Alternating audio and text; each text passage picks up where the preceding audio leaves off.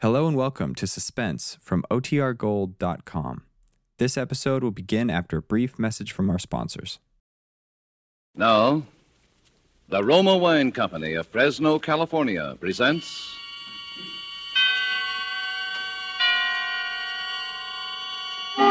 Suspense. Tonight, Roma Wines bring you the distinguished actor, Mr. Henry Daniel, as star in a play especially written for suspense by a contemporary master of crime fiction, John Dixon Carr. Suspense is presented for your enjoyment by Roma Wines. That's R O M A, Roma Wines. Those excellent California wines that can add so much pleasantness to the way you live, to your happiness in entertaining guests, to your enjoyment of everyday meals. Before we bring you Henry Daniel in our suspense play, here's a brief message from famed hostess Elsa Maxwell. When even so simple a main dish as a steaming, fragrant dish of spaghetti or beans is surrounded by bright green salads, golden rolls or muffins, and brilliant Roma California burgundy, the food is more appetizing, more enjoyable. And for a summery touch, a vase of flowers. Perfect color complement to the deep, rich beauty of Roma Burgundy. You'll enjoy the fruity, robust taste, the tart piquancy of distinguished Roma Burgundy served cool. Truly a masterpiece of fine winemaking. Like all Roma wines, Roma Burgundy is unvaryingly good, always high in quality of bouquet, rich in color and taste. The happy reward of selected grapes, brought slowly to perfection, gently pressed, then carefully guided to flavor fullness by the ancient skill of Roma's noted wineries in California's choicest vineyards. Yet all this goodness is yours for only pennies a glass. Remember, because of uniformly fine quality at reasonable cost, more Americans enjoy Roma than any other wine. R O M A, Roma wines. Yes, right now a glassful would be very pleasant, as Roma wines bring you a remarkable tale of suspense. And with the dealings of Mr. Markham, and with the performances of Mr. Henry Daniel in the title role, and of Joan Loring as Judith, and Gavin Gordon as Ronald, Roma Wines hope indeed to keep you in suspense.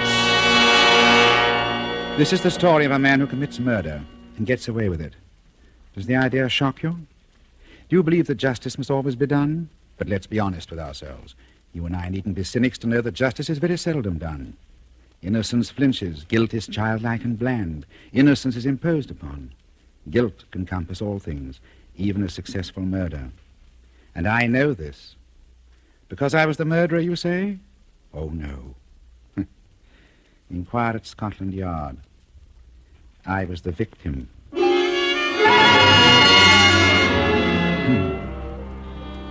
In Bond Street, not far from Piccadilly, there used to be an establishment which, in a less fashionable part of town, would have been called a shop. On the windows, in letters as discreet as a visiting card, were the words Charles Markham, antique dealer. Such a delightful fellow, Markham, such a character. Thirty years ago, yes, as long as that, this antique shop was a dingy place despite deep carpets and crystal chandeliers. It rustled with the ticking of a hundred clocks. It was shadowed by damascened armor and the loom of tall tapestries. And late, one summer night, when the shutters were long closed on those windows, a four-wheeler drew up before that door in the gaslit street.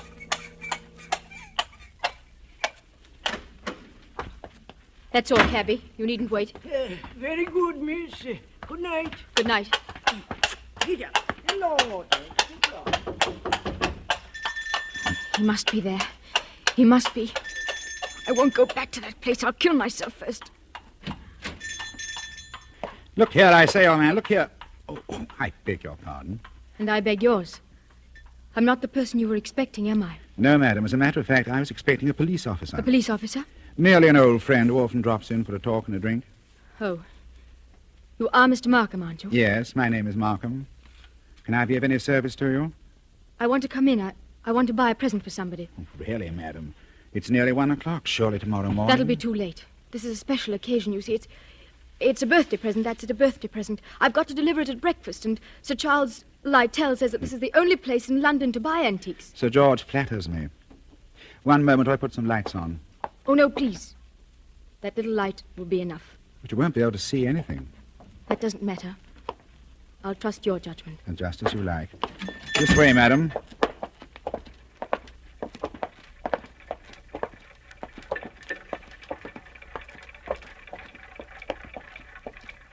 What's that? That noise?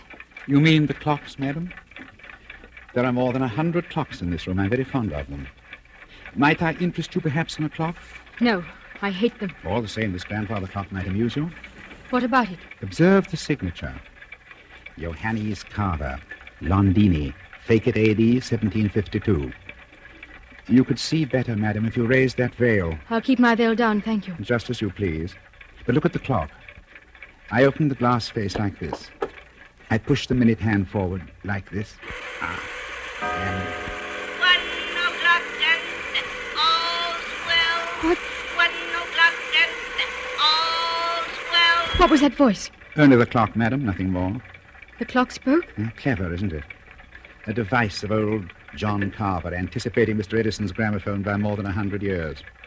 But you don't like clocks? No, May I ask whether the present is for a lady or a gentleman? it's for a man. Has he some knowledge of antiques? No. Yes, I mean, Furniture, perhaps? Porcelain? Bronzes? Tapestries? Weapons? he might be very much interested in weapons, yes. Then I imagine his name is Mr. Ronald Gilbert. Will you tell me, Miss Ray, why you really came here tonight? So you know who I am. Naturally, you're Miss Judith Ray. Why did you come here? I wanted to see what sort of man you actually were. And have you found out? No. But I won't go back to prison, I won't. As you will. But since this is to be a business conference, Miss Ray, and I imagine it is. Yes. Then suppose we go into my office here at the back of the shop. Will you precede me? Thank you. You must excuse the dust covers I put on the chairs here. I'm leaving for a holiday tomorrow, and the shop will be closed. When I return next week, Miss Ray, I shall expect the amount requested. In cash, of course. But I can't raise 2,000 pounds. You ought to know that. Your fiancé could raise the money, I imagine. Ron? Do you think I'd have Ron know where I've been and what I've been? It's better than having his father learn it, surely. Sit down, Miss Ray. I'd rather stand, thank you. Now, that's a very foolish gesture. But the ladies will do it. They think it gives them dignity and shows their disdain of the poor blackmailer. You see, I make no bones about it. I am a blackmailer. You seem rather proud of yourself. Why not? I am the one person in England, perhaps in the world, who has made it a large scale business. Congratulations. What is all life but blackmail? The child says, If you don't give me that, I'll scream. The grown woman says, If you go on behaving like this, I'll leave you. Your sex, Miss Ray, are blackmailers from the cradle. You know Charles Markham. Yes. I wonder if anyone has ever hurt you very much. Hurt me? What do you mean? When you talk about the world and people in general, your face goes white under the eyes. You pick up that letter opener from the desk. Not a as if- letter opener, please, Miss Ray. A Medici dagger. 16th century work. It isn't the money that really interests you, I is it? don't understand. You hate the world. You just want to torture people as you think you've been tortured, isn't that so? This is a very sharp dagger, Miss Ray. If I throw it down on the desk, it sticks. Like that. Isn't it so, Charles Markham? My motives, Miss Ray, aren't in question. I wonder. Whereas your motives are. Let me see. Ten years ago, in 1903, a certain girl called Lu- Letty Wilson, your real name, I believe, fell in love with a rather contemptible underworld character named Arthur Akers. Please. No humiliation was too great for her. She worked for him, lied for him, stole for him. I was only 18. I didn't know what I was doing. This girl, for a very shabby theft, was sentenced to three years hard labor at Holloway Prison. Five months later, she escapes from prison and disappears. All these years afterward, she appears in the West End as Miss Judith Ray, fashionable milliner. Haven't I made up for it, haven't I? No, For one mistake after 10 years. that's the way of the world, my dear. I didn't create it. And I'm forgetting the best part of the comedy. This paragon of virtue next falls in love with Mr. Ronald Gilbert, son of Major General Sir Edmund Gilbert. Such a respectable family, too. Stop it, please. Then, shall we say, 2,000 pounds? Suppose I did raise the money. I don't know how, but suppose I did raise it. Well? Um- What guarantee would I have that you wouldn't ask for still more money? I probably shall ask for more money, Miss Ray. That's my privilege as a blackmailer. Then I'm never going to be free of you, is that it? Frankly, that's it. Unless I kill you, of course. What if I did kill you? People have threatened that before. that they haven't meant it. Maybe I mean it. Well, you can easily test you out. There's a sharp knife stuck in the desk in front of you. I'm going to get up and deliberately turn my back on you. Like this. Be careful, Charles Markham. As a student of human nature, I'm curious. How much will you risk to keep this secret? Have you the courage to kill and risk hanging? Yes, I think I have. What was that? Aren't you glad you held back at the last moment, Miss Ray? I said, what was that? That, my dear, was the front doorbell. Probably my friend Inspector Ross from Wigmore Street Police Station. Come on in, old man. Make yourself comfortable. I'll be with you in a minute. You wanted me to try to kill you, didn't you? No, I was merely curious. And in any case, Miss Ray, it would be useless to kill me Useless? Why? because I shouldn't die. Don't talk rot. It's quite true. A man in my position must take certain precautions. If you killed me, I should be back to haunt you within half an hour, and I don't happen to be joking. Come in. Look here, Markham. Ron! Good Lord. Judith. Mr. Ronald Gilbert, as I live. Ron, what are you doing here? He hasn't got anything against you, has he? Speak up, Mr. Gilbert, have I? The fact is, Judith, I... Look at I- him, Miss Ray. See how he changes color and twists his moustache, and altogether resembles a boy caught at the jam cupboard. The perfect picture of a gentleman being a gentleman. Look here, Markham. I'm not very clever. You can always make a fool out of me when you start talking.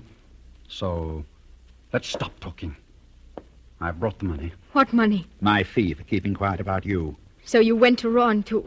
You told him about it. Naturally. If possible, always sell your wares in two markets. How much money? Never mind, Judith. I'd hoped I could do this without your knowing. How much money, Ron? Three thousand. It's all I could raise. Has he told you who I am and what I've been? Look here, Judith. Who the devil cares who you are, what you've been? I happen to be in love with you. I. Oh, never mind. Let's get out of here. Ron, it's no good. He'll only come back for more. I know that, but what else can we do? Nothing, I'm afraid. Where. What's that knife doing there?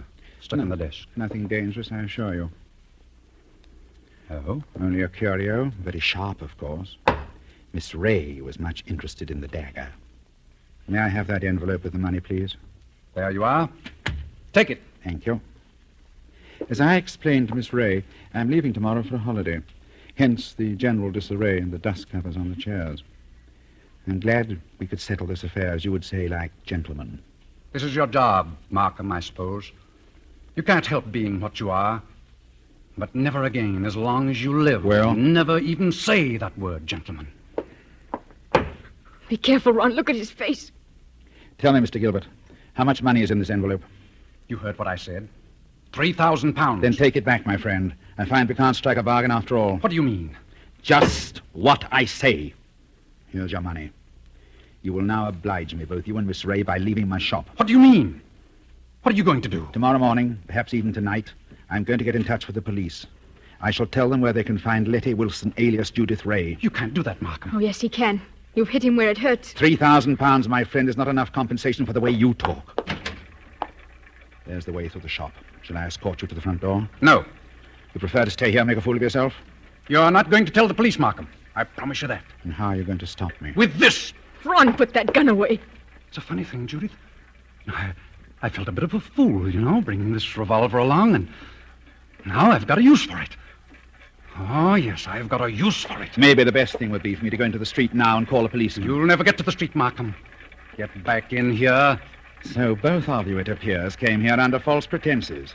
You said you wanted to pay me some money, The money's still there, but you've lost your chance to get it. and our dear Judith said she wanted to buy a present for you. I showed her this grandfather clock there, this talking Don't clock. go a step beyond that clock, Markham. I warn you. You wouldn't dare. Wouldn't I? No, and I'll call your bluff. One step, two steps. I know your whole silly tribe. You wouldn't risk it. You wouldn't. What's happening to me? Don't try to grab at the clock, Markham. It won't save you. You wouldn't risk your life. You wouldn't risk your family position. You wouldn't. Look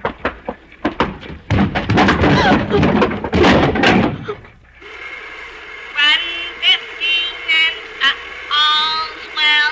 One fifteen uh, and all. I had to do it, Judith. Don't you see I had to do it? Oh, Ron. Ron. Steady. We'll find a way out. Maybe he's not dead, Ron. Go and look at him. He's dead, all right. Please, Ron, go and look at him.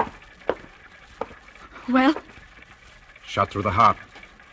Bullet went clean through him and smashed the face of the grandfather clock. That's all I can see in this dim light. this isn't happening to us. It can't be happening. Got to think. I've got to think. I... I'm scared. You're not going to give yourself up. Have this whole thing made public? No fear. Wait a minute. There may be a way out. What way? He said he was going for a holiday. It means his absence won't be noticed. The shop will be closed. Nobody will come here for days, and certainly nobody will come here tonight. The police officer. I forgot the police officer. What police officer? A friend of Markham's, Inspector somebody from Wigmore Street. He's expected here tonight. Then we're finished. Ron, could you pick Markham up and carry him? Yes. Yes, I, I could manage that. Why? There must be a back way out of this shop. Probably in the office. Hurry, Ron. Why? I don't like to touch him. Hurry, Ron, please. He's as, he's as heavy as a sack of meal. He seems to be looking straight at me. I know. Everything here seems to have eyes and to move a little in the shadow. Did you see the expression in Markham's eyes? Just before you. No, I I didn't notice. He seemed to be looking behind us or, or beyond us. I don't know how to describe it. And he said something, too, that scared me. He said he couldn't die. He said that. Close the door, quick. The back door. Wait. Oh, there it is.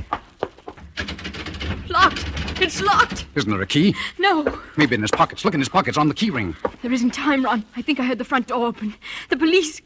I've got it. The dust covers. What? Those white cloth covers that fit over the chairs.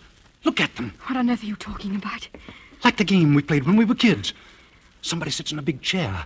You fit the dust cover over him, and nobody can tell he's sitting there. Oh. Don't you see, Judith? That's how we can hide Markham's body. It might work if there's time. There's got to be time. Take the cover off that big wing chair. All right. Maybe there's a chance. I'll, I'll fit him into it. There. There. Now, put that cover back again. Pull it down around his feet. Don't let it touch his chest. The blood will show through. There. There, that's got it. Now, you can't see anything now, can you? No, but. Ron, Well, what did you do with the gun? gun. The revolver, the gun you shot Markham with. Oh, I, I put it down on the floor when I picked up his body. Out in that other room? Yes. Yes, I'm afraid so. Oh, It's too late now, Judith. The police are here. what are we going to say? I don't know. Trust your wits and try to brazen it out. Yes? Come in. Good evening, Miss Ray. Good evening, Mr. Gilbert.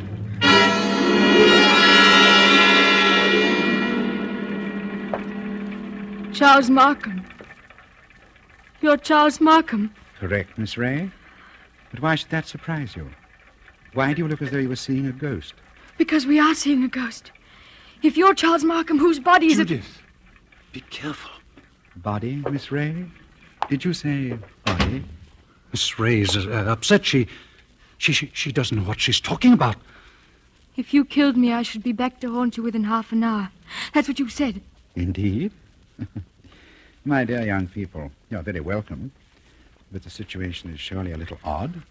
I come in here and find you two looking as guilty as a pair of murderers in my private office in the middle of the night. There's nothing odd about it. I wanted to buy Judith something, and At one o'clock in the morning. Yes, why not? May I ask how you managed to get in? the front door was open. We just walked in. And you say there was nobody else here? There's nobody here, Mr. Markham, not a living soul. Then you didn't by any chance meet my brother? Your brother? Brother? Yes, my brother Robert. You couldn't have mistaken him if you had seen him. He looks so much like me that few people can tell us apart. And that's it. Poor Robert often deputizes for me. He's learned to act like me, think like me, talk like me. But he doesn't like the work much. Of course, you know what my work really is. Your brother? Yes, my brother Robert is an idealist. He thinks, poor fellow, that my profession is beneath contempt. But he acts the part and acts it well because I pay him. And it's convenient. I have a double who'll run risks for me. What have you done with his body? We haven't done anything with him. My friend, if you've killed Robert, you've committed a totally useless murder. You don't see him here, do you? No. But I see his handiwork. Meaning what? I've warned him many times about throwing a knife down on a polished desktop. Those scratches on the desk are fresh scratches. Of course, if you give me your word of honor, he's not here. Of course he's not here. Oh, well, then, in that case, all we can do is sit down and make ourselves comfortable. Will you sit down, Mr. Gilbert? And you, Miss Ray, how about the the wing chair by the window? I. What's wrong, Miss Ray? Why don't you sit down? because I prefer to stand, thank you. Then perhaps you won't mind if I sit in the wing chair. It's a very comfortable one. My brother always says. Don't sit down there. No, no, don't sit down there. So that's it. Yes, that's it. What's the use of going on like this? I killed him. You admit that? Yes. Yes, I admit it.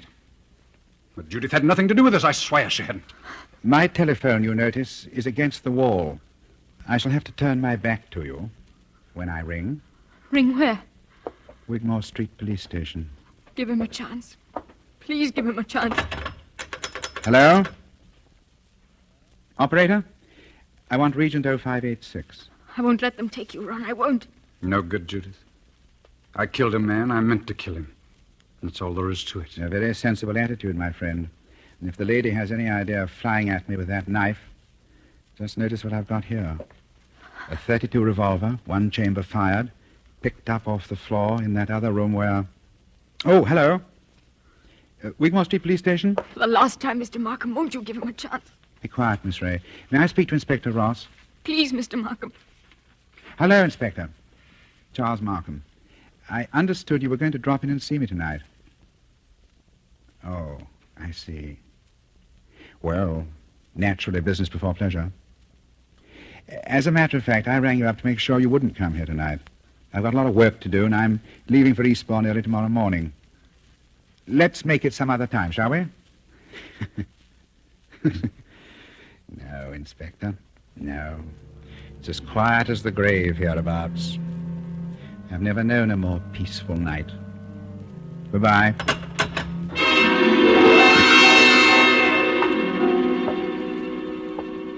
Why did you do that? Please don't excite yourself, Miss Ray. Didn't you hear what I told the inspector? Yes. Is this some more trickery? Trickery? How can that be? I don't know. That's what I'm asking you. I should call it generous when I let my poor brother's death go unavenged. You're not doing this without a reason. Naturally not. Has it occurred to you, either of you, that I might not want my business dealings revealed in court? What are you driving at? Has it also occurred to you that a man's double, who looks exactly like him and shares all his secrets, may become a danger rather than an asset? He knows too much. He wants too much. And so, I think I understand. You're glad he's dead. not glad, my dear. You've shocked my brotherly feelings, but definitely relieved. Look here, you can't get away with this. Get away with it, sir? Come now. Aren't you forgetting that you're the murderer? And what are you going to do? It's very simple. We three, in an unholy partnership, will dispose of Robert's body. Or would you rather hang? He's got us, Ron. There's no other way. But how can we dispose of the body? Oh, this seems worse than killing him. It's a filthy, cold blooded. Practical necessity. As for disposing of the body, nothing is easier. We shall simply gather the necessary materials and then.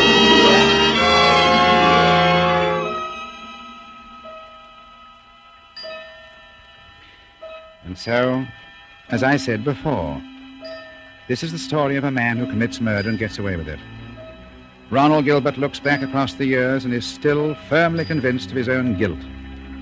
But of course, Gilbert never shot anybody. I was the man who committed the murder. One o'clock and uh, all's well. One o'clock and uh, all's well. Don't you remember? The bullet that killed my brother is supposed to have passed through his body and smashed the face of the grandfather clock. But that's an impossibility. The face of a grandfather clock is much higher than the heart of a man. You see, two shots were fired at the very same instant. Gilbert missed and smashed the clock face. I fired from the door of the office and did not miss. That was why my brother looked past those two. I went out by the back door, locked it, and reappeared at the front afterwards. It was not Robert Markham who died. I am Robert Markham. It was Charles who died that night. And I killed him to stop forever the wholesale blackmail that was poisoning the lives and blasting the hearts of a thousand half crazed people. His records I destroyed, his correspondence I burnt. He's dead and gone. I have assumed his name and identity ever since. yes, I committed a murder. And yet, if you were on a jury, dare you say that you would condemn me? Oh, come now. Would you?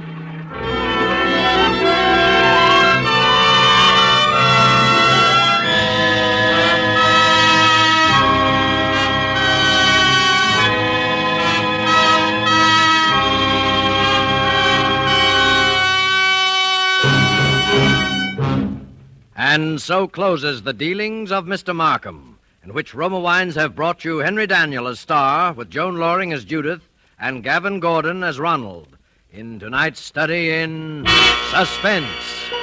Suspense is produced, edited, and directed by William Spear. Before Mr. Daniel returns to the microphone, this is Truman Bradley with a word for Roma Wines, the sponsor of Suspense. America's famed authority on hospitality, Elsa Maxwell, recently made this suggestion for gracious entertaining. Your friends will compliment your good taste when you serve delightful Roma California Tokay.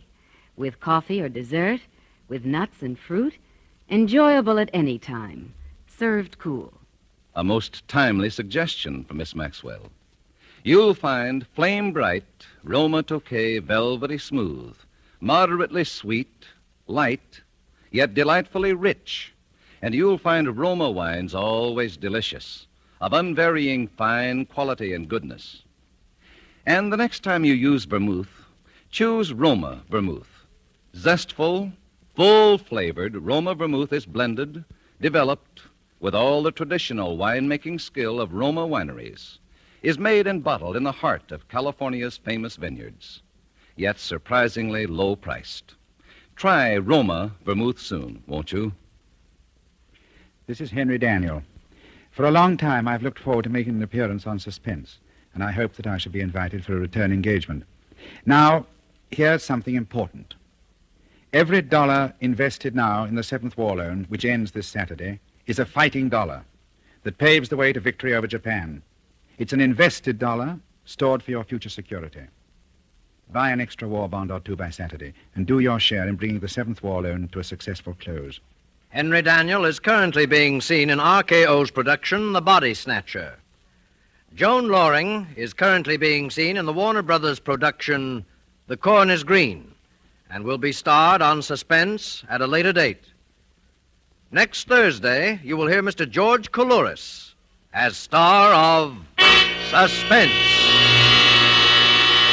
Presented by Roma Wines, R O M A, made in California for enjoyment throughout the world.